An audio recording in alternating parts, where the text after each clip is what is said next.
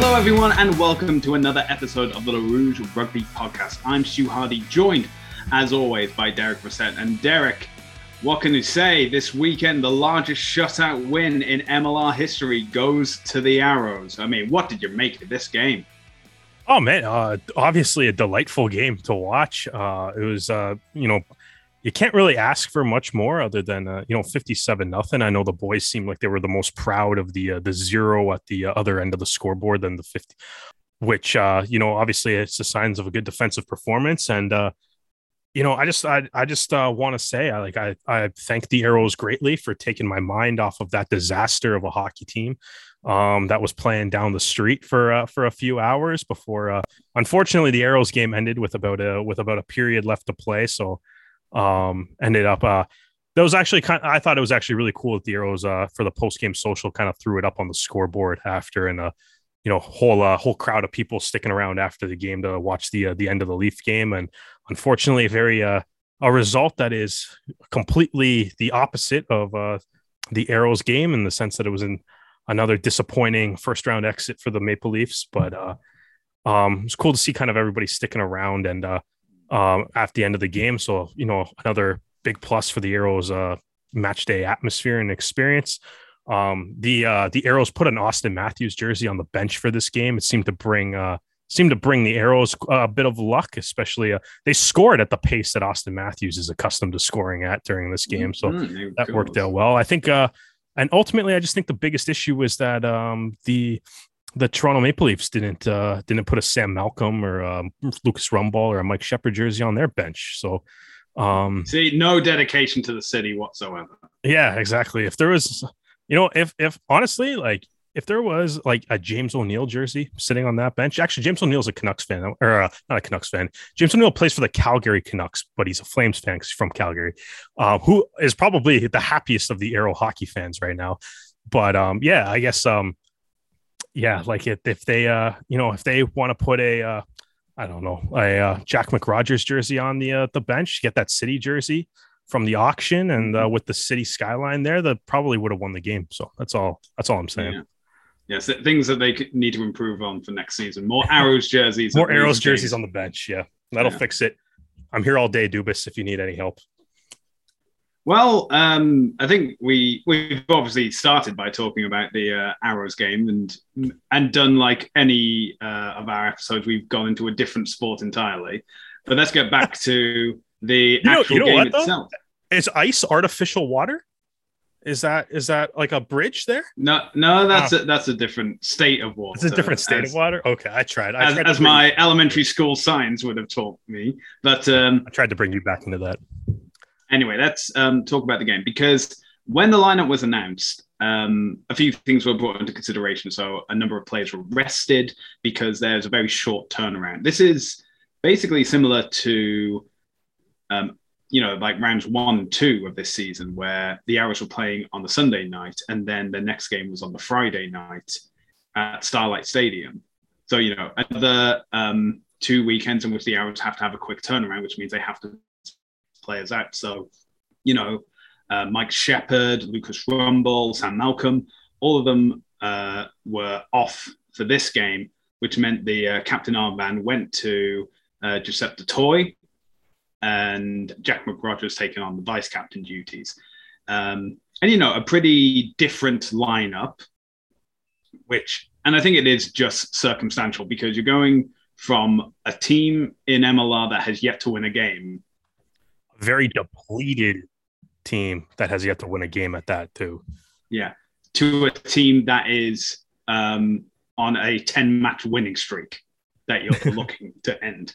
You know, you have to balance the players out. Um, I think it was early on this game, uh, Tommy De La Vega, I think he went off for a head injury assessment, and uh, Ronan Foley came onto the pitch during the first half. Um, And then Foley himself, because we know that Foley's been such a phenomenal player and will likely want to be selected for the game against New England. He himself um, got substituted off, uh, I believe, midway through the second half. Uh, I'm sure you have all the uh, stats and information of uh, the player changing during this game. Who, but, uh, who do you want to know when when who came off? uh, when first of all, when Foley came on and then when he came off. Oh, yeah. Like, uh, he came on just before he scored the try, and then he came off around, I think, around ten minutes left when Bailey came on, and then they shifted McRogers. They shifted McRogers over to flanker for, like, the last – they had two hookers on the field, basically, for the last ten minutes. Oh, yeah, that does make sense.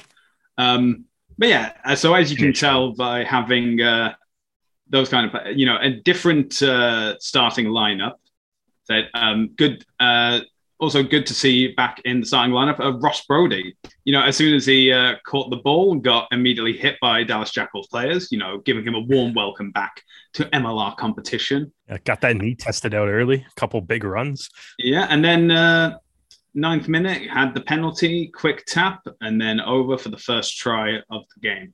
First of eight tries this game, wasn't it, Derek? Yeah, Brody uh, Brody scored pretty quick. I mean, he uh, like... He said it's like it's obviously great to see him back, especially given the Arrows scrum half situation, all the injuries that they've had.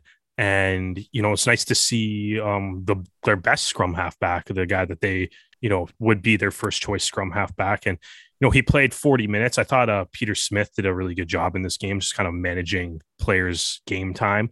Um, as you mentioned, Stu, there's uh, going to be a very short week um, coming up. So I think that's important to do. And I think um, I think Smith did that well during this game.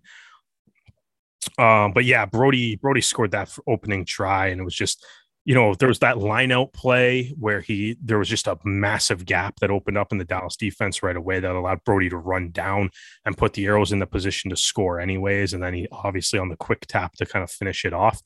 And then, yeah, just after that, it's just the floodgates opened. Yeah. And it's, Uh, yeah, so O'Neill scores a try. Um, there was a, the Mirez try that got called back that I feel like a jerk for complaining about it being called back because they won fifty-seven nothing. But tie, point differential is a tiebreaker, and this is a very tight playoff race. So mm-hmm. I did all the tries matter. Um, so Mirez kind of scored a try that looked like it. Sh- It definitely should have, in my mind, it should have counted. My Arrows colored glasses, it should have counted, um, but got called back, unfortunately. But it was just like another, that, that was play was another example. Like, I think that was a box kick to Mirez, and just, Mirez just ran, ran it back untouched until the end. Um, but you had that. And then James O'Neill got his first M L R try, you know, off a, off a maul, which was really nice. And then uh, Brody hit the toy with a beautiful, like, flat pass that the toy, you know, easily grounded after. Another play that had a, you know, nice inside ball from Roland. Wadden has a huge break. Wadden offloads to, or uh, passes it off to Foley. Foley finishes that try. Um, Mirez gets his try right after. These, all these tries, like, looking at it are like literally like three, four minutes apart from each other. Um, the whole pace of the first half. Lonnie Faleva um, gets his fourth try in, in three games, just absolutely on fire and playing out of his goddamn mind um, yeah. in all other areas of the game too. Just insane carries. Um, he had that one hit that just annihilated. I can't even remember who it was, but you could hear it up in the press box. It was insane. Um, and then, you know, so they go into the, and then Will Kelly was incredibly accurate too. He finished the game Um, eight for nine off the tee, so seven conversions, one penalty. But um, and then McRogers just icing the game. Um, I guess here in Faleva's uh, footsteps on the uh, the team try leaderboard, so he had to uh, take it upon himself to get that spot back by uh, you know, putting up a uh, a two try game um, in the second half. But yeah, it was just yeah, man. I mean, I guess that's that's about how you sum this game up, man. It was uh, you know. one of those games where the turning point was uh, the Arrows arrived safely to the stadium, and that's uh, the, the game basically went downhill from there for the Jackals. Um, but it's, yeah, I mean, I like there's uh, not not much you can complain about from the Arrows' perspective. Basically a perfect game. I think, like I've mentioned, the um, you know, they uh, they seemed really proud of the fact that they they put uh put up a clean sheet, nice um for their first shutout this season. Um, I think this is what the second team that's been blanked all year. I think um, the Guiltinis yeah. killed New York one game. Yeah. Um, right. So Um, that was good, but it's like you can kind of tell because it's like Dallas, to their credit, really uh, kept on battling throughout this game too. And um, yeah. there was a couple moments in the final like five minutes where um, they looked like, you know, they were kind of they were, uh, you know, putting up a possible like scoring threat. Right. And um, Andrew Cochran came away with a nice breakdown steal at the end of the game to seal it. And uh, you can kind of see a bit of emotion on the on the boys. You can kind of tell that, uh, you know, putting, you know, holding Dallas to that zero uh, meant a lot. And as I mentioned, with the the playoff race the way it is, um, you know, points differential is one of the tiebreakers. So a big fifty-seven nothing win um, could come into play later this year. But um, yeah, I guess I guess that kind of sums the game up. Um, Stu, any any players you want to kind of dive a little bit deeper on, or any thoughts on Dallas or as well? Because I mean, obviously they've had a bit of a rough campaign. Yeah, I mean, Dallas, like if they had, uh, if they had, if they didn't have bad luck, they'd have no luck whatsoever. Uh, and- um, but something I do want to mention is um, Dallas's two remaining fit Canadians were in this match. That was Liam Murray and Dewal Kotze. Mm-hmm. And after the game, I did see them um, chatting with um, other Pacific Pride alumni, yeah. like James O'Neill and Vicky Larney. So, you know, always good to catch up with friends and stuff. Yeah, there's a nice picture up on um, Liam Murray's Instagram page of uh, all the Pacific Pride guys from this game. It's pretty cool. Yeah, that's always good to see. I think the, I'd say like the first half was probably perfect. You know, obviously you want uh, that Mirez, uh, his first uh, try to count as well. I was going to say, uh, shockingly, his first try this year. I know he's been hurt for a yeah, good chunk of the season too, but it's seems like, yeah. like an awfully long time for... Um, yeah. for his first try of the year. Well, you know, he still has uh, a few rounds left to take that top spot in the yeah. try score. You know, there you go. yeah, Jack McRogers. Four, four tries each game between now and the end of the season. I'm not saying yeah. it's going to happen, but I'm also saying it's not impossible either. Um, yeah, you know, I mean, scoring, getting four tries between uh, James O'Neill, Toy, Foley, and Mirez, that was in the space of nine minutes of game time. Like, you know, absolutely fantastic. And, and, and I mean, you can also add in that Mirez try that got disallowed too. Like that. Yeah, so that would then be five tries if that, yeah, that was counted. It's, that so was yeah, wild. I mean, you know, but then going into the second half, it seemed to be a case of like, okay, guys, we've done the job we need to do. All we need to do now is focus on defense. Attack is, you know, it's still there, but we don't need to. Now that we've got the bonus at this point, you mean, I mean, it's only four tries and a bonus point. It's not eight tries and two bonus points, which, mm-hmm. uh, you know, maybe we should uh, consider that for next season of Major League H- H- you have more, get rid of the losing bonus point, have uh, more, bo- more bonus points for the more tries you give, you put up. It's like a sliding scale. Um, yeah, that's, yeah, you know, uh, get if you get eight tries, you get uh, two bonus points. I think, uh, bonus you points. Know, there you go. Yeah, um, that's it. Um, But I also feel like there was opportunities in the second half that went missing. Now you can always say that, oh, you know, when you're already, what was it, at halftime, like forty-one nil up. Then, yeah, yeah, forty-three nil up at halftime. Then, you know, you have the opportunity to, you know, experiment. Try things, and yeah. yeah, and, you know, and if things don't work, it's not the end of the world. You know, it's just a, It's a scrum to your opposition, but you know you have the capabilities within you to get the ball back and prevent scoring. So, I mean, I think there were two instances where Matt Hood, um, you know, after getting his most, the most meters an hour's player has accumulated in one match, had two uh, opportunities to like offload the ball, and maybe there could have been like more Arrows tries, but um, instead he just went into contact, and you know that was kind of, you know, disappointing to watchers in like, you know, maybe if those chances um, had uh, come about, then, you know, it would have been even uh, bigger score tally than what we're already talking about. It was fifty-seven nothing, Stu. It's fine. I, I know, I know, it's but that's the, but that but that's the thing. If I'm picking up on this, then certainly the coaches are as well, because it'll be now. You now you could also go the other way and say, oh, we knew we could offload it like that, but we didn't want to give the other teams like Atlanta, New England, D C, we didn't want to give them an insight into what we're doing. We want to, like, you know, lull them into a false sense of security yeah. and have them take over.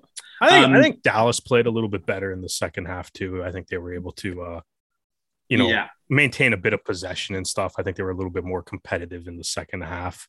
Um, yeah, and and a bad luck to like Jalen Tatum, who um was hobbled oh, off. In, like, was, he was really good to start that game too. It, like him he, and Roderick Waters. Also, great to see Roderick Waters yeah, back in just, M L R after yeah. being cut from Austin from last year.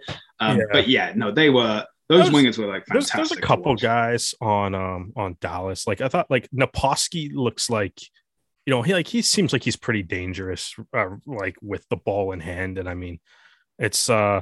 Right. And like, you know, he had some nice runs that all ultimately got shut down. I thought um, Jack, uh, their, their open side flanker, Jack uh, Palusek. Um, I thought, you know, at least, you know, he, he made a lot of ta- he made a decent chunk of tackles. He looked like he had a high work rate and stuff too. Same with Carter. Like they were involved in the game. It's just, I think, I think for me, like looking at this, this roster that they have, and I mean, all the things that they've been dealing this with this year. And obviously that, um, that walkway accident, and then um, listening to the broadcast after the game, they were mentioning there was some issues with uh, a chunk of players coming to Canada, whether that's um, unvaccinated status or uh, visa issues. Um, is like it. And I think looking at this, it's like, it looks, it's a very makeshift like roster. And I mean, yeah. to the to the extent where like the G M's husband was one of the players that got called up to yeah. play, right? So it's like um, Elaine Vassy's like has to recruit her family in order to in order to fill out a roster to play this game, right? So yeah. um, like that's kind of where they're at right now. And I mean, I guess, you know, credit to the Jackals for finding a way to, you know, get twenty-three guys and stuff and, uh, you know, keep fighting on this season. But you can kind of tell that it's like it's um. Definitely, uh, like even through this game and stuff, it definitely looks like a team that hasn't played together very much, if at all, really. Yeah, um, there was something I remember. Figure it out. I remember and, on Dallas's social media, they were saying that four um, players were playing in M L R for the first time, which may five, be five guys five. playing in M L R. Oh wow, time. Five guys plus two guys making their Jackals debut. Yeah, so, so it's like yeah, and it's uh, yeah, yeah, so it's like it's it's such a uh, uh like it's it's tough too, as in all honesty, it's like it's it's I don't know, it's it's a it's tough to watch sometimes because they're just they're getting annihilated. Like uh, I mean, they're probably I mean they got to play L A and Utah, right? I mean, I know Utah's out of a playoff spot now, but like, gee, like yeah. they got to play L A, man, um, next week. Like, yeah, um, I mean, cool, cool bet for this game had the um the spread set at forty-two and a half. The Arrows bro- beat that in the Arrows covered that in the first half of the game. Yeah, whatever. Like, you like I don't like I don't even know what the spread is going to look like for for L A next week. Like one of the most yeah. high flying offensive teams in the league. Well, then again, it like, may be that L A now that.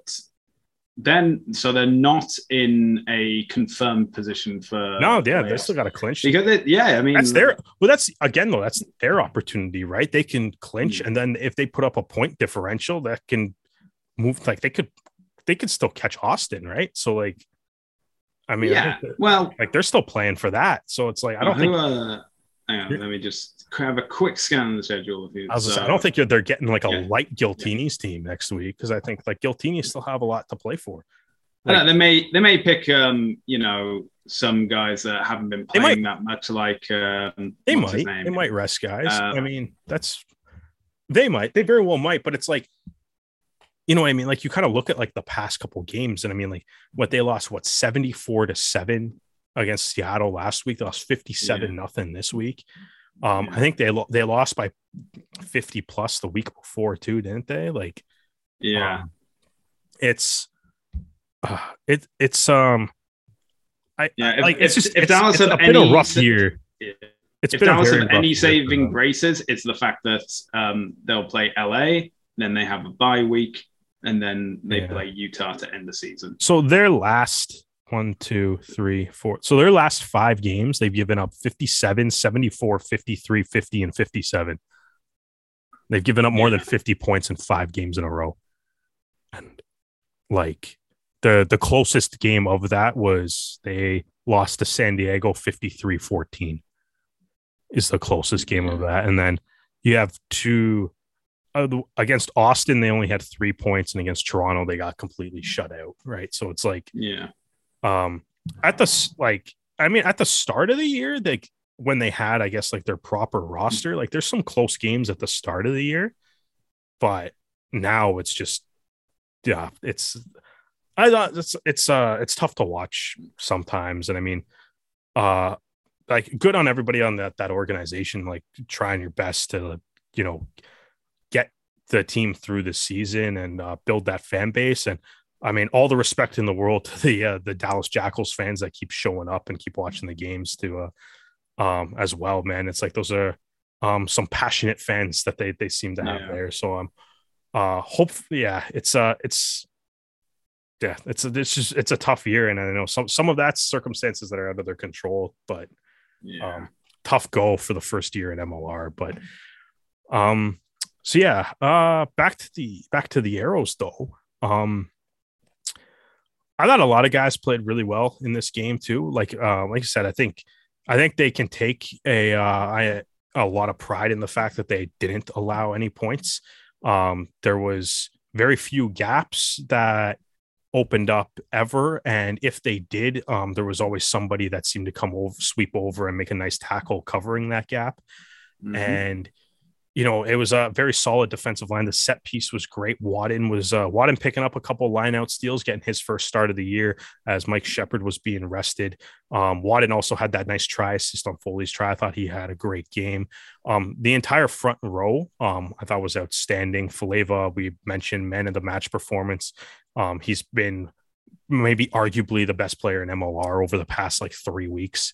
Um, and, you know, McRogers picking up a couple tries, but he was also super involved with the breakdown. He led the team in tackles during this game.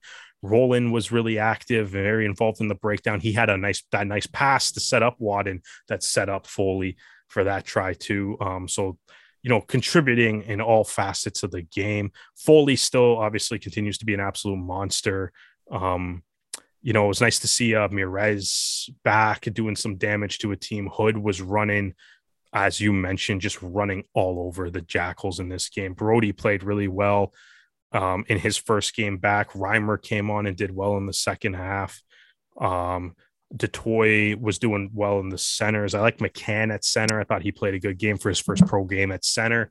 Um, you know, so it's a, a lot of uh, a lot of good things really happened in this game for the for the Toronto Arrows. It's nice to get that big win. And then, you know, it's uh, it's shaping up uh, pretty nicely. I mean, it's, uh, you know, you probably still need some help, but the more the more you win, the more it's kind of in your own hands here. And I think uh, looking at the schedule for for next week. So obviously the uh, the Arrows have New England on Thursday night, which mm-hmm. is going to be, which is a, obviously a massive game, right? They're all massive at this point. So yeah. The Arrows got New England on Thursday night. And then on, what's the twenty-second? Is that Sunday? It's New York hosting Atlanta. So yeah, um, someone's got to lose that, right? So yeah, um, hopefully, I mean, maybe for math purposes, hopefully it's Atlanta, I guess. Um, but like, yeah, someone's got to lose that. And then let's say like, then the next game is going to be like the, the Fire and Ice Cup. Fire and Ice Cup, Toronto, Atlanta. Like, I mean, Atlanta obviously is on a slide right now. Yeah. Uh, they've lost three in a row. So, I mean, if that continues, like, um, you know, like this, this, uh, they're definitely not out of it yet, man. There's a, you know, they got to beat New England though, so that's going to be a that's yeah. going to be a tough task next week. You know, but I guess you got guys like Rumble, Shepard um, rested up. Hopefully, Malcolm, you know, just a brief injury that's uh, worth you know just kind of resting that there. Um, who knows? Maybe Jamie McKenzie coming in with uh, some some reinforcements. Um, yeah. But uh, it, you know, it should be a good one. Obviously, uh, the free, it's going to be the Free Jacks' first trip north of the border too. Our first time getting to see. Uh, Josh Larson yeah. and the massive Canadian contingent that they have over there. Yeah, the Mounties are finally coming uh, back to the Great White North.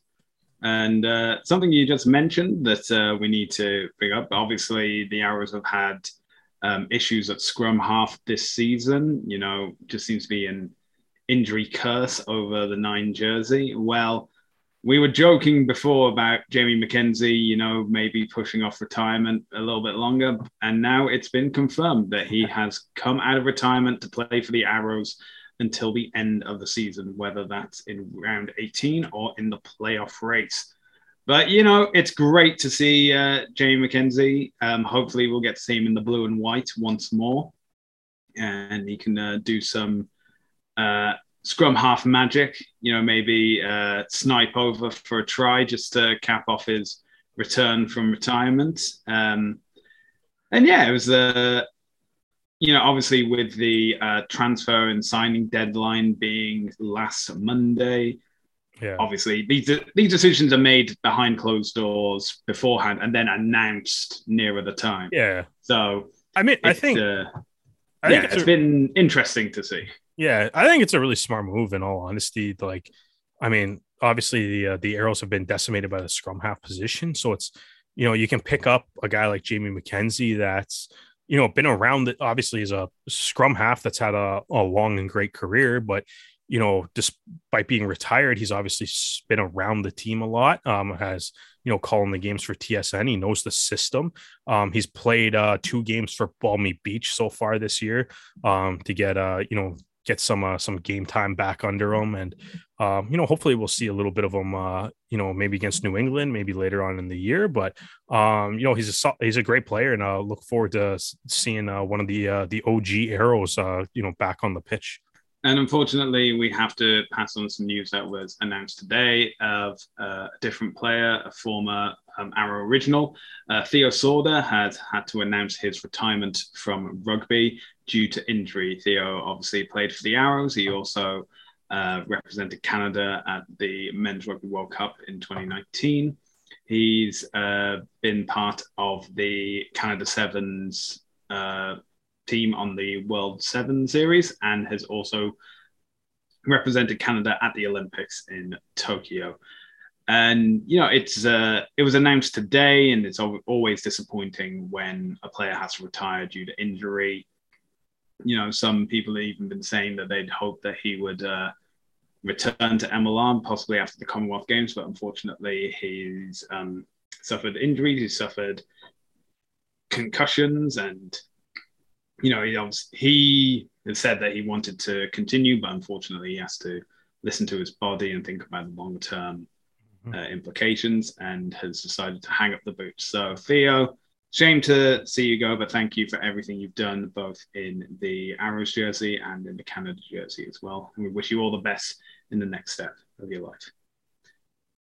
Now, uh, some news about the Arrows Academy has come up, and it is a new competition coming out, which is the Coast to Coast Cup, which will be between the Arrows Senior Academy, the Atlantic Selects, and the Canada West Selects. And the Coast to Coast Cup will take place between May and June.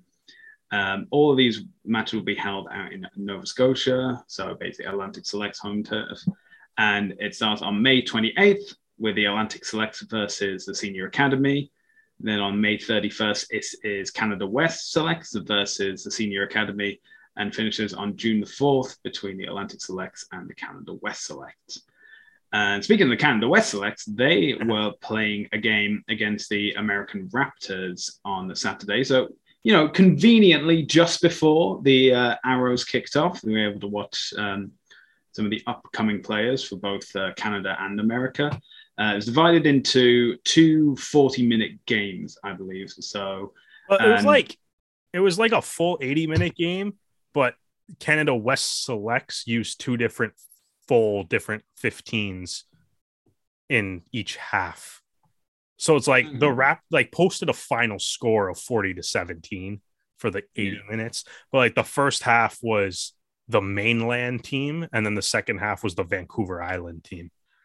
Okay. So it's it was like one game, but like, and then the uh, mainland and Vancouver Island played like a like a thirty minute or some odd game after too. Um, so that's, I guess that's kind of the way that they did that. I could to probably just get more uh, more guys some game time before, um, you know, under the the uh, development a little bit. But uh, yeah, the the Raptors were actually winning winning this game at one point twelve nothing before. Uh, Uh, mainland came back initially or mainland came back initially. Um, so they were up. Um, sorry, the Island was the first team in the first half. So the Island came back and it was fourteen twelve by the end of the first half. And then the Mainland, um, in their forty minutes won, were up twenty-six five for the total of forty to seventeen. Um, so, I mean, it's, uh, I think overall though, like it's, it's really exciting to see a tournament or a competition like this taking place. I believe the Arrows Academy play, um, New England, um, next Saturday as well in Oakville. Um, so they're going to get a little bit of game time too before heading out east.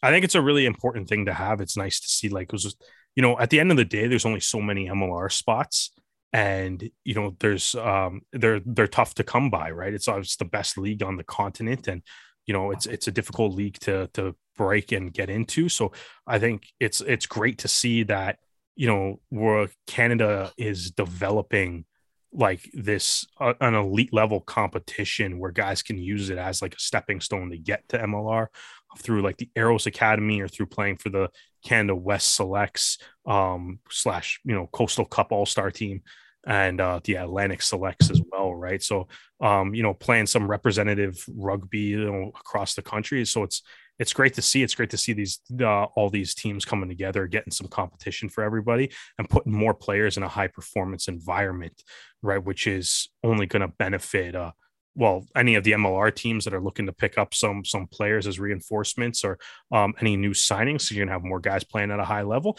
especially the Toronto Arrows, uh, with a lot of this being in Canada. And, you know, it obviously benefits Rugby Canada a lot to get more guys um, in a, in a high performance environment more often. So um, great to see that this competition's coming up, and uh, looking forward to watching it. You can also watch the uh, Canada West Selects versus the Raptors game on YouTube as well. I think it's on the, the U B C Thunderbirds YouTube channel. So go check it out. All right, from Academy Games on to the rest of round fifteen in M L R. We start up with a battle for the East between New England and Atlanta. And, you know, it's, uh, I don't know what it is about New England, but apparently when they pay other Eastern teams or other Eastern teams that are trying to make the playoffs, it's always really close games, because New England, um, Atlanta, the final score was New England fifteen, Atlanta ten. So New England, as we mentioned before, now on a ten-match winning streak. Atlanta mm-hmm. still in their losing slump. But this seemed to be a game to expose um, tempers more than anything else. Oh, uh, man, yeah. Was there in, enough cards in this game or what? Yeah, was that five yellow cards? One of which should have been a red. That uh, Yeah, uh, the McDowell hit on Keys. Yeah. Yeah, it should have been a red because it was on a Canadian anyways, but yeah. But that's a, that alone should have got it a red. Um but yeah, no, in all seriousness, no, I agree with you. I don't that was like that was head to head. I don't know how that was I don't know how that was a, just a yellow, but I mean, and then uh to, I guess if you're an Atlanta fan, I guess your big beef is that uh, McDowell scores the uh, game-winning try later as well, right? So yeah. No. But, um, um, but yeah, I think what? Uh, hold on, how many cards did we have? Five. So, Five, yeah. um, uh, so Peretti, McDowell, Larson, Momsen, and Dom. All... Yeah, well, per- Peretti and Momsen had that. That that was like an off. That was like a hockey penalty. That was like the offsetting, like fighting major, or whatever. Yeah. Both guys go, but it was uh, yeah, fourteen on fourteen for ten minutes there. That was, uh, that was that was kind of wild. Yeah. Five cards. Is that is that a record? We got to get James on that. That's a yeah, that's a lot yeah. of cards. Yeah, I'm sure James Dealey will. James uh, Dealey, text us. Let us know. Is that the most cards in a game? That's like, I mean, if you really break that down too, that is, like you said, that's fifty minutes of this game was not played fifteen on fifteen at least. Yeah, at least how so, are these separated? Yeah. So like, uh, so yeah, Dom um got his uh yellow card in the thirty-eighth minute. So. Yeah. As, and then McDowell got his on the fifty-second. And then as soon as McDowell gets back on the field, Larson then gets a yellow card. Yeah. Yeah. Very, very wild. Um, yeah, very wild. And then, like you said, it's like uh, that McDowell one, I guess that's the uh, the controversy around the game, right? Should that have been a red card? And then, you know, he scores the uh, the the match-winning try in the seventy-fifth minute, right? Yeah. So, uh, and then I guess uh, De La Vega Mendina has the um, – the late penalty that brings Atlanta within the the losing bonus point. So they maintain, I believe, It is what now a seven point lead on the uh, Toronto Arrows for that final playoff spot. Definitely, uh, t- t- the Arrows are in reach still, Ben. They are in, uh, they're in reach, but they are uh, definitely not out of this. They're not out of it. They're not out of this, but unfortunately, neither are Rugby A T L. I mean, obviously, we can hope they keep losing, but uh, mm-hmm. yeah, they yeah. have not been good lately. But uh, yeah, I, I have a feeling that um, Fire and Ice Cup will determine who. Oh, that's yeah. It's uh, a playoff. That's probably going to be what it is. Like, I mean, I feel like no, no matter what the result is next week, um, you know, the week coming up here, it's like it seems like that's going to be the game that it comes down to. Is going to be the. The, yeah, the Fire and Ice Cup, right? So the Arrows probably, I think the Arrows really need to win this week. Um, we'll see what happens with Atlanta. I mean, the Arrows can't really afford to lose at all because they're they're seven points back, right? So that that alone is two wins. Like you need at least two wins out of that. So, yeah. Um, right. So that'll be interesting. But uh, yeah, what a wild, wild physical, really ill-tempered game. Um, yeah. In New England, who still hasn't lost at home in their franchise history. Kind of wild too. All right, now we move on to, because unfortunately after the Arrows kicked off an hour later we had two games going at the exact same time, uh but we'll talk about uh one and the Leaf bit. Game that was wild, trying to keep up with everything. Yeah, but that, uh you know, no one really cares about the Leaf. No one cares about hockey in Canada, come on. um so I did, it, that, I did the, love the fact that uh the Canadian Saturday night viewing, you got to choose between Hockey Night in Canada and the Toronto Arrows game. Sportsnet with Hockey Night in Canada, and then uh, T S N rocking the uh, rocking the Arrows on their main national channel. It's kind of awesome. All right, back to the rugby. So let's go out west because it was Houston um, hosting Utah, and even before everything kicked off, this um, was the first M L R game ever to be broadcast in Spanish. So you know, expanding the audience. Obviously, Texas having a pretty uh, predominant Spanish-speaking uh, population. So, you know, getting uh, more eyes on the product is always a good thing, in my opinion. Um, but this was an incredibly close game. You know, the lead going back and forth throughout entirely, uh, throughout its entirety. It was, you know, it was an absolute thrill. This was a game compared to the Arrows game, and the other game we'll talk about was the one which had actual drama and tension throughout it. There wasn't a blowout lead or anything like that. You're just on the edge of your seat throughout. But um, no, this was a game that Utah um, needed to win and needed to get like the bonus point win as well. Um, but, you know, Houston were pretty much in the driving seat, getting the first, uh, well, uh, they got the first try. Utah got a penalty within like uh, the first five minutes, I believe. And then Kotzer got uh, the first try, um, and then we had well, Van der Schiff get uh, the second in uh, ten minutes later, and then yeah, Utah got back into this game, and you know they scored two tries within three minutes of each other, but then Imura got another try as well, uh, and then in the second half there was just a bit of like nation, and Zach Pangalinen's try was caused by just handling errors from Utah and just optimizing from Pangilinan to get that easy seven-pointer, which uh, also secured Houston a try bonus point as well. Um, but yeah, and this loss means that both, uh, Utah is officially out of uh, playoff contention. And man, had the might have fallen. The team that finished second in the West last year now finishes second last. Well, had the potential to finish second last in the West this season. The final score, Houston thirty-one, Utah twenty-seven.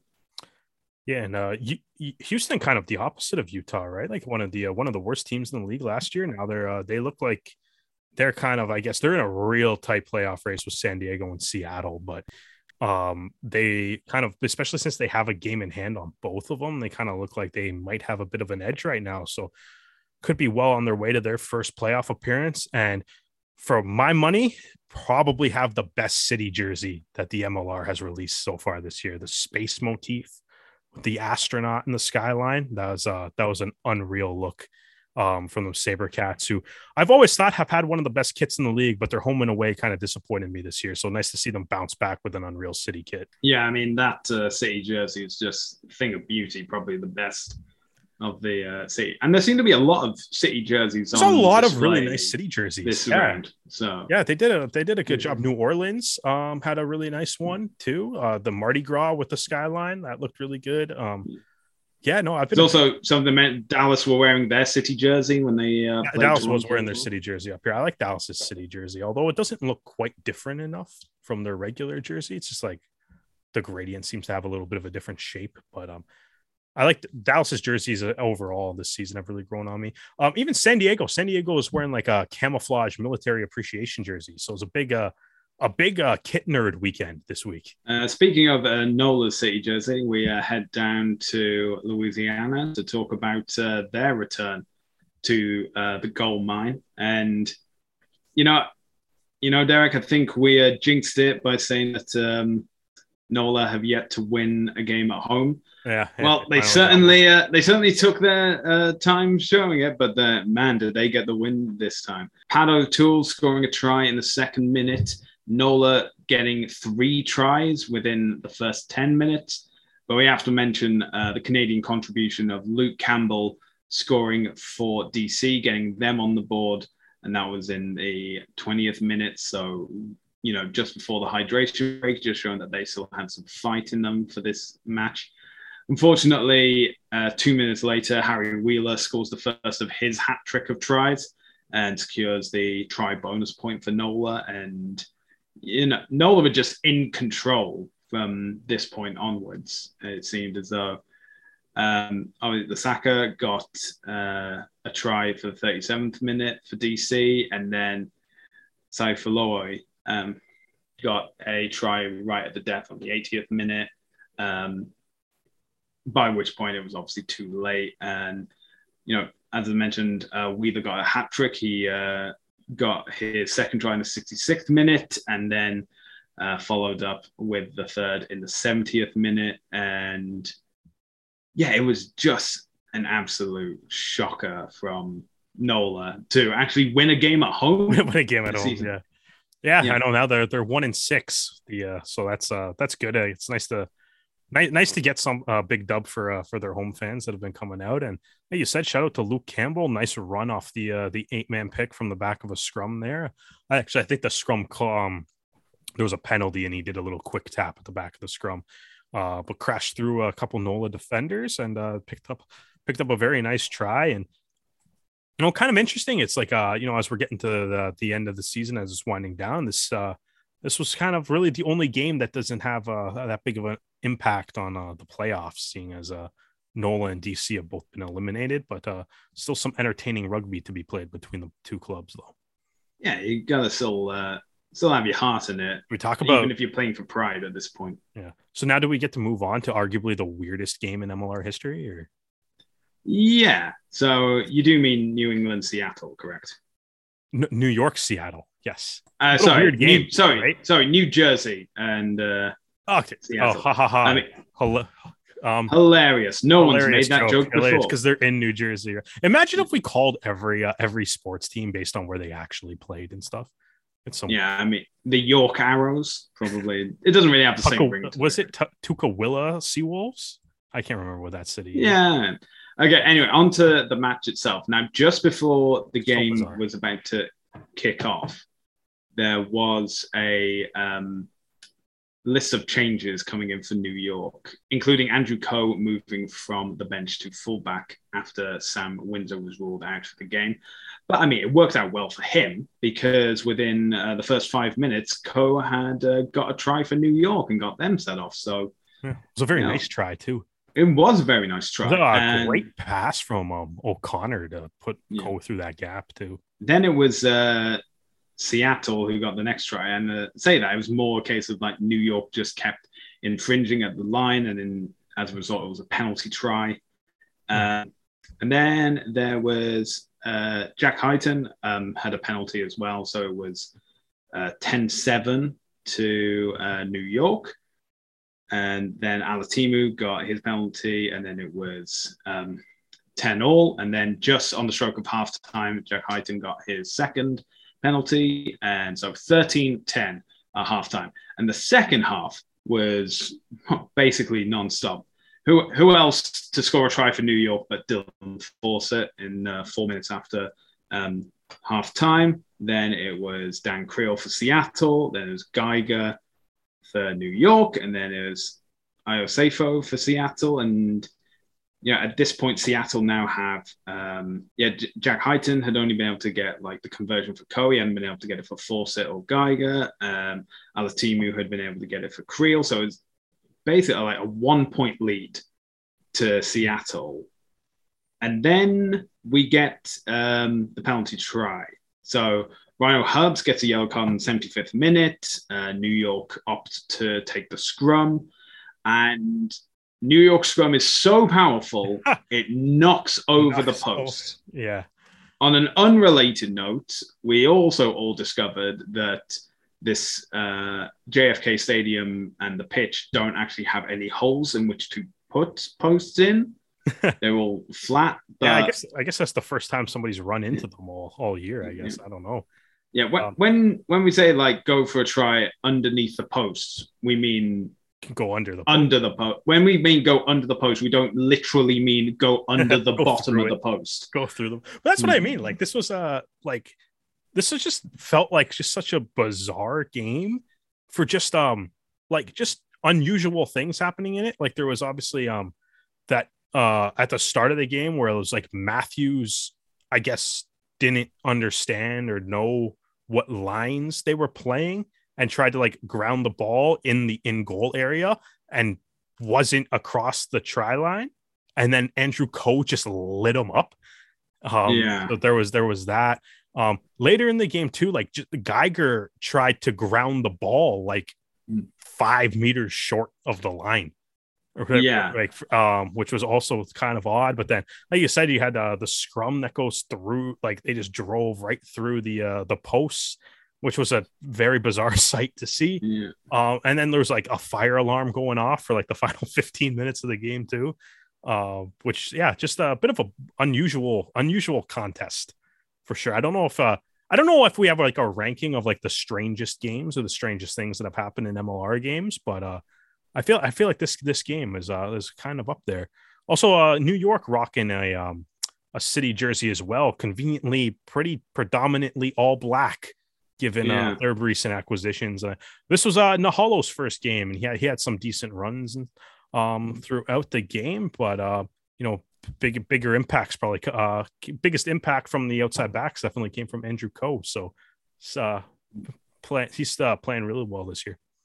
Yeah, and, uh, you know, this isn't looking great for Seattle. Obviously, they needed any points they could. Mm-hmm. Uh, they were they were within... Um, striking distance again, like the losing bonus point, but that penalty try just um, gave New York an eight-point advantage, which yeah. eliminated them. And now they're going into a bye week, um, mm-hmm. whilst uh, Houston and San Diego still have opportunities to, you know, make up the difference, get ahead of them. And San Diego's got the worst bye week though, because they got a they they play, oh yeah they, they that's the, the final week, isn't it? yeah yeah. So, I mean, Houston's going to make up their uh, their game in hand on Seattle this weekend. So, I guess um, if Houston wins, then that's a big that's a big jump um, on Seattle, who is now um, has a similar seven and seven record to um, San Diego, but they're one point back of San Diego. Houston's yeah. at eight and five with a game in hand on both of them. So, um, and and do you know who Houston's playing? Do I know? Uh, I literally just did the script and looked at the all the matchups. Who are they playing? Are they playing San Diego? No. D C. They're playing D C. Oh, they're playing D C. Oh, boy. Yeah, that'd be interesting. Oh, boy. All right. All right. We move on to the final game of round fifteen, which was for the Cali Cup. San Diego versus Los Angeles. Good game. And this was another good game to watch. I was able to catch the highlights of it, and it seems though like Joe Peterson, you know, proving that he's a mainstay for Legion faithful, putting up, I believe it was twenty-one points in this match with scoring a try, uh, two conversions and four penalties. Um, yeah, fantastic. And no Canadian scorers in this game for either side, unfortunately. But um, so Jason many Canadians H- in the game, though. That is true. And like, Jason Higgins offload to Manonu, um, send him up for a try, which basically is the, as close to a Canadian try as we're going to allow. So that was that was Ma- a- Manonu, honorary Canadian for Man- yeah, exactly. Uh, that was a classic Nanu try too, man. Just off off the scrum and then just pour. I mean, Billy Meeks, I think, is one of uh one of the better centers in the league and is very good defensively. But I mean, like, dude, I don't know what you do there. Like, you just be like, yeah, Nanu got the ball and four feet away from you. Like, you just take the contact and hope he falls down, I guess. I don't know. Yeah, and uh, all five of L A's Canadians featured in this match. Leilalu, Ayayi, Malkin, um, as well, and got uh, replaced by Justices Derue. Uh, Lindsay Stevens came off the bench for Tuala at the uh, hour mark. Uh, Corey Thomas played the full eighty, and uh, Ben Lesage played up until the second hydration break as well. Um, Michael Smith came on off the bench for Chris Robshaw at the fifty-first minute. Jason Higgins um, also played full eighty. And unfortunately, uh, Pat Leinart and Josh Thiel weren't used uh, by San Diego, which is disappointing. But, you know, they they leave not only with the win, but also with the Cali Cup as well. So, yeah, it's going to be interesting. L A heading down to Dallas, and Legion will be heading east to take on NOLA Gold. And and as we just mentioned, Legion obviously needing to get uh, the wins, yeah. And the West is uh, wild, man. It's wild. The West is so close this year. It's great. Yeah, and that that's the thing is, in like you know we're in the East, we're focused on Toronto, seeing if they'll be able to make the playoffs. But you know um, the gap between uh, L A in second and Seattle in fifth is eight points. And, and you know, any anything can happen. We've still got three rounds to go. Obviously, as we mentioned, uh, San Diego and Seattle still need to have their bye weeks at some point, and uh, you know, be interesting to see uh, how this all unfolds. But for sure, you know, definitely one to watch. All right, now we need to go national because we're talking about Rugby Canada, and actually they announced this last week, and we just uh, forgot to. Mention. We forgot about this one. Yes. We, we forgot to mention, but that's just because yeah. tickets are going on sale after we record it. So by the time this is up, you'll be able to get your tickets to some of these games. And that is Rugby Canada have announced their fifteens matches for this summer. So this doesn't include the Pacific Four series. This will be everything happening in July and August. And um, first up, we have the men's fifteens. On July second, Canada will play Belgium at the Wanderers grounds in Halifax, Nova Scotia. And on July tenth, they will face the French Barbarians for the first time at T D Place in Ottawa.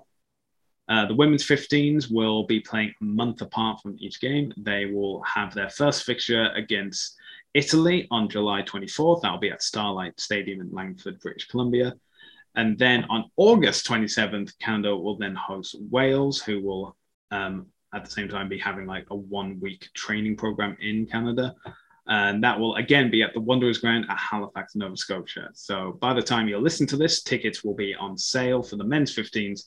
And I believe it is a few weeks later that you can get tickets for the women's fifteens. So if you are near Halifax, Nova Scotia, Ottawa, Ontario, or Langford, British Columbia, there'll be a chance to see some real Canadian rugby this summer. Yeah, are we doing a we doing a La Rouge rugby road trip to Ottawa or Halifax? Oh, where are we yeah, going? We'll see. Yeah, Halifax may be a bit out of my stead, but uh, you know, Ottawa maybe, maybe. The, we'll uh, see. Other thing to to mention too, obviously, um, the Pacific Four series that the women are playing in. Um, so that's um, you know, starting off in uh, June fifth versus the United States, June twelfth versus uh, New Zealand, and June eighteenth versus Australia. All full tournament taking place in New Zealand this year. Um, the women's fifteen side, they announced their roster for that tournament as well. So that's up on the Rugby Canada website. Um, so a pretty stacked lineup, man. Lots of, uh, you know, lots of uh, Premier fifteen players, lots of uh, unreal Canadian players, um, talent as well. So, Uh, looking forward to seeing them uh, battle um, this summer. And then, you know, when they win the Pacific Four Series, they get to come back home, play those two exciting games, and then go on and uh, dominate the World Cup later this year. So exciting time for uh, women's rugby in uh, in Canada. An exciting time. We're, we're looking forward to watching those games and reporting on them. It's going to be it's going to be good to watch. And speaking of Rugby World Cups, it was announced by World Rugby that they have decided on the hosts for the twenty twenty-five through to twenty thirty-three tournaments. So the Women's World Cup of twenty twenty-five will be hosted in England. The Men's World Cups of twenty twenty-seven and the Women's World Cup of twenty twenty-nine will be hosted in Australia, and the Men's World Cup of twenty thirty-one and the Women's World Cup of twenty thirty-three will be hosted in the United States. Woo! Which is U S A, fantastic news. U S A. U S A. No. Yeah. Nah. No, you don't. All right. Well, no, I, not on this I, I podcast. Come on. You know what? This is the this is the one time I'm genuinely excited about U S A Rugby. Uh, this is uh, this is awesome news. Yeah. Um, and actually something that was announced that the U S A plans to expand the men's tournament to twenty-four teams. The women's tournament in twenty twenty-five will be expanded to sixteen, uh, with the possibility of further expansion later. But um, yeah, it's the U S A intends for the tournament to be twenty-four teams. That doesn't mean that it will just be the uh, men's tournament in twenty thirty-one. It could even be the twenty twenty-seven tournament opens up to twenty-four teams as well. Um, but obviously in twenty thirty-one, the U S A as host will automatically qualify for that tournament. So the question that I have is, because of that instance, does that mean that there'll be a smoother qualification process for Canada or the Americas? Because not only will the U S A take up the slot of hosting, but if they expand to twenty-four teams, that means other regions around the world will therefore have more opportunity to qualify. It could be, you know, one more spot for the Americas, one for um, Africa, one for Asia or the Pacific region, and then another slot for Europe as well. So with those opportunities, do you think it'll be less complicated for Canada to qualify for this tournament? Well, yes, I guess just on the basis of the fact that the United States are going to automatically qualify as the host, um, it's one less team you have to beat, right? So yeah, um, that that's obviously a positive. I mean, I know probably ex- um, if the tournament does expand to twenty-four teams, that's obviously going to open up um, more opportunities to qualify for the World Cup too, right? Because there's going to be more teams. Um, so, I mean, that's that. If if they're expanding, if uh, they're expanding, it's in the Americas region, which means, you know, the host is going to be there. Argentina is probably going to be there.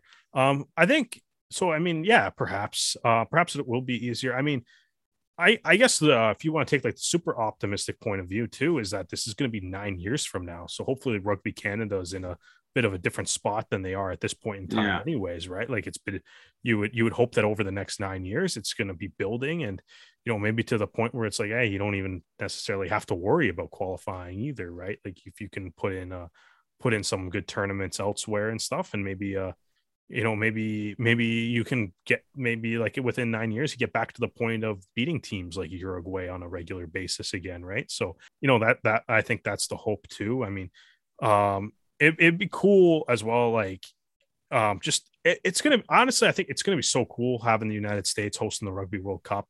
Um, just, It'll, it's definitely going to mean a lot more like visibility on the sport in North America. Um, it's a big opportunity for Canada too, especially, um, you know, to get involved in a World Cup that would be so close to home. I know uh, Patrick Johnston, uh, Rising Action on Twitter, um, he uh, had a quote from uh, Jamie Levchuk, the interim C E O right now, um, saying that um, he said that we look forward to exploring opportunities with potential host partners in Canada in the years ahead. And Johnston himself added that um, he He believes that there's uh, already been some talks with U S A Rugby about possibly hosting some of the matches.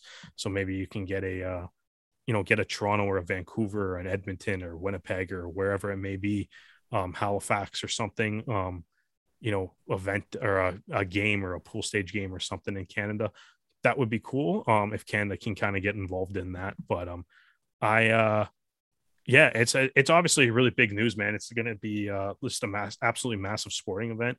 Um, curious to see uh, the the list of uh, cities that they had was interesting. Obviously, a mix of M L R, N F L, and M L S cities, um, and those cities that have the stadiums to accommodate, um, you know, uh, playing, you know, in front of probably like thirty to seventy thousand people or um, something like that. And I mean, obviously, you got some places in the United States too that uh, they, like uh, like the Big House in Michigan that's like one hundred ten thousand people, which might be that might be kind of cool to slam like a you know like a All Black Springboks game or something in front of just a just a massive massive crowd. That'd be, I think that might be a might be a cool thing to do.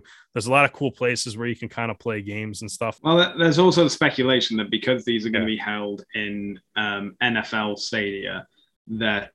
Um, they'll actually move the tournament earlier, and it's a uh, normal scheduled slot of like September. What's the thing October. Though? It's like not even not every N F L stadium though can fit a full size proper rugby pitch, right? Yeah, that is so true. That there's so. there is that. So I mean, I mean maybe it's something you explore the op- um the possibility of hosting it a little bit earlier, or maybe you just um like I don't know kick uh who cares kick the the.